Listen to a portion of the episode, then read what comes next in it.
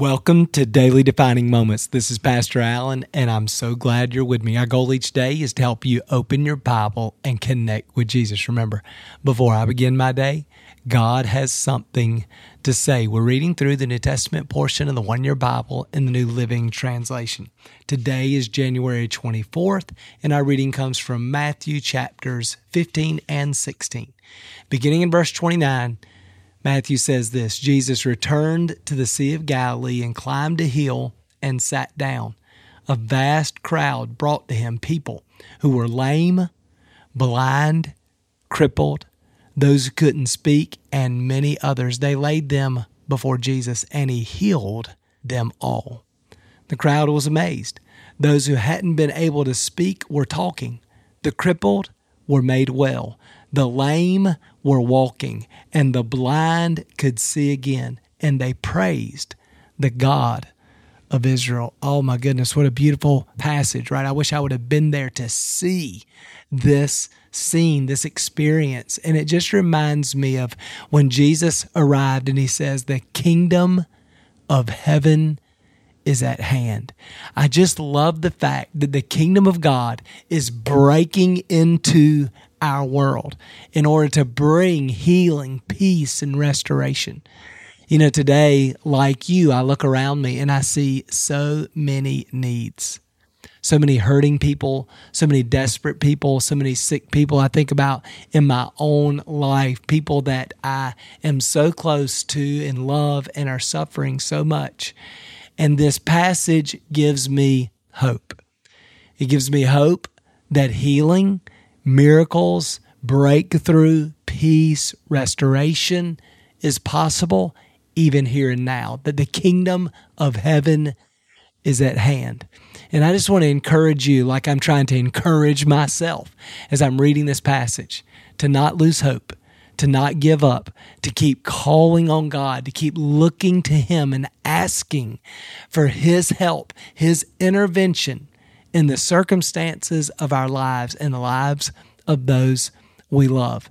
It also gives me hope, knowing that if I don't see the answer to what I'm praying for now, if I don't see the healing I'm longing for, the breakthrough that I'm longing for, the peace that I'm longing for, I'm so full of hope knowing that one day my temporary time in this world will be over and the kingdom will be established and Jesus will rule and reign and we will rule and reign with him in paradise forever and ever and ever. I long for that day. Our hope is anchored in Jesus. I just love that.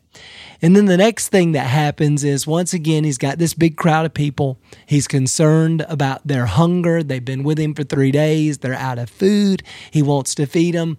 Once again, they just have a small lunch, and Jesus prays, blesses, breaks. He passes out the food. And once again, there's more than enough. And I just love, again, the, fact that Jesus cares about their practical everyday needs. And listen to me, Jesus cares about your needs.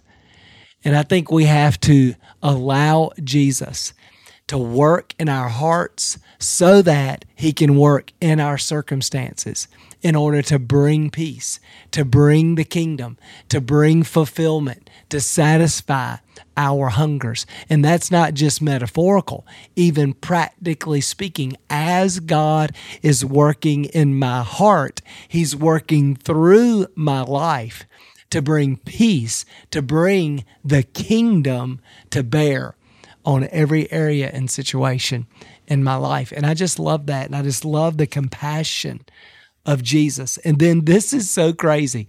Chapter 16, after all of these miracles, then the religious leaders, the Pharisees and Sadducees, chapter 16, verse 1, they come to test Jesus, demanding that he show them a miraculous sign from heaven to prove his authority. Wait a minute. Didn't they just see he has healed the sick, the blind see, the cripple are walking, right? I mean, the deaf hear. He just fed 4,000 people. And how do the religious leaders respond? Give us a sign. And Jesus just said, if that sign wasn't enough, if you see all of that and still refuse to believe, the truth is there's no sign that will convince you because your heart is not open. This really isn't about proof. Again, this is about your heart. It's about your independence. It's about your stubbornness, your rebellion. You don't want me to be in charge. And so, in order to justify your rejection of what is plain and obvious, you're trying to trap me and figure out a way to excuse yourself. I just love it. Jesus says, I'm not giving you any signs. In fact, the only sign that you will get and it's an undeniable sign, is a sign of Jonah the prophet, who was in the belly of a fish for three days. And then he rose again. He was vomited on in the beach. In the same way, Jesus would die and be buried for three days. But on the third day, he would rise in power and glory to prove he is who he claims to be the Son of God, the Messiah the Savior of the world. I love that. And then Jesus gives his disciples a warning. Verse 6 Watch out, Jesus said, beware of the yeast of the Pharisees and the Sadducees. And in verse 21, he says, the yeast is deceptive teaching. So, what is the deceptive teaching of the Pharisees and Sadducees?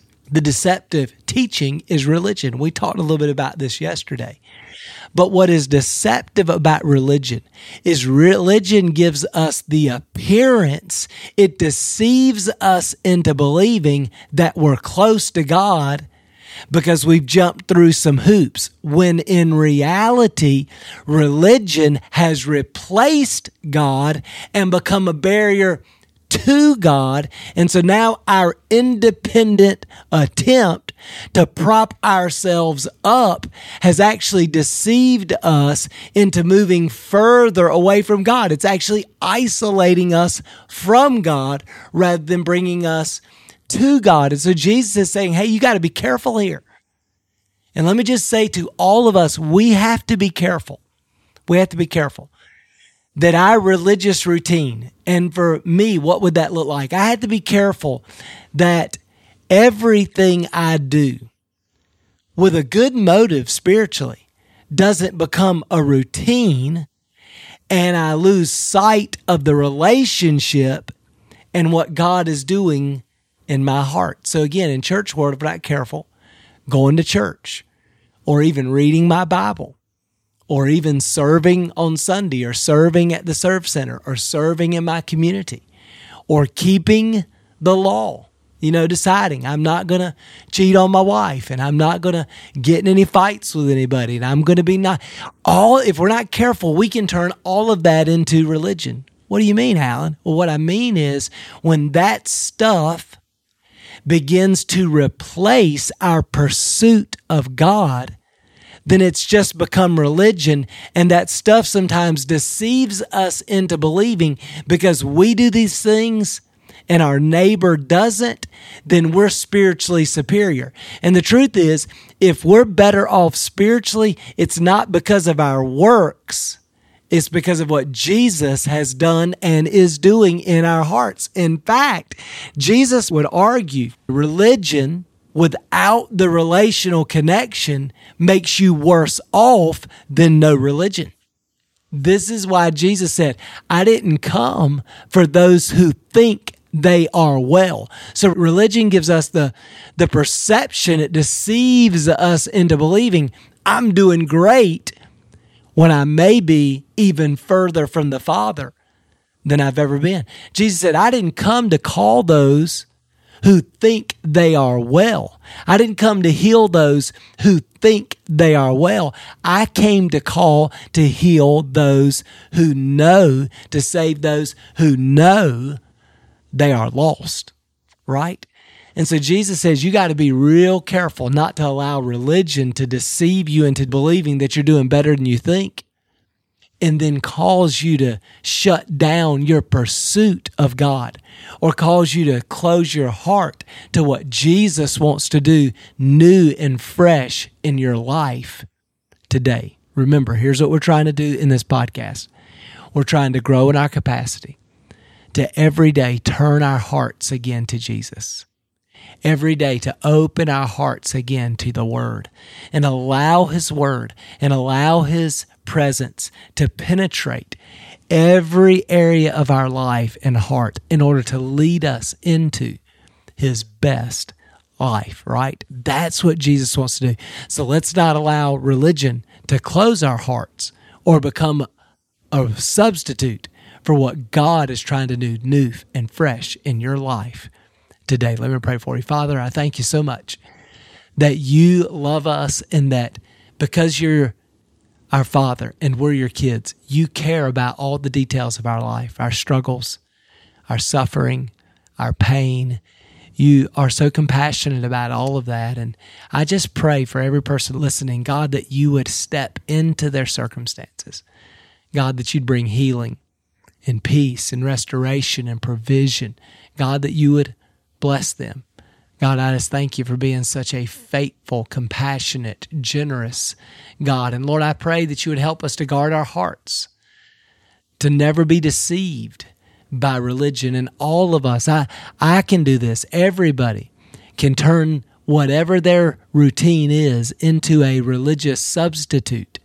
And God, we don't want to do that. Lord, we want to read our Bible not so we can check a box, but so that we can meet and hear from you. God, we want to pray not to check a box, but because we want to communicate and listen to you. We fast not to check a box, but because we want to soften our hearts, to open our hearts to you. God, we give not to check a box, but because we love you and want to bless you and to bless our world and our giving allows our heart to move towards you. God, everything we do, we're not doing it to check a box.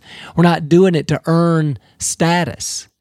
We're doing it because we want to spend time with you, because we want to fall deeper in love with you, because we want you to transform us from the inside out. And we want the people around us to experience with you what we're experiencing with you. So, God, help us to do that. Help us to draw near to you, to walk with you, to live in your presence every day. In Jesus' name, we pray. Amen. Well, I hope that encourages you, man. Thanks again for being with me today. And remember, before I begin my day, God has something to say. We'll see you again tomorrow.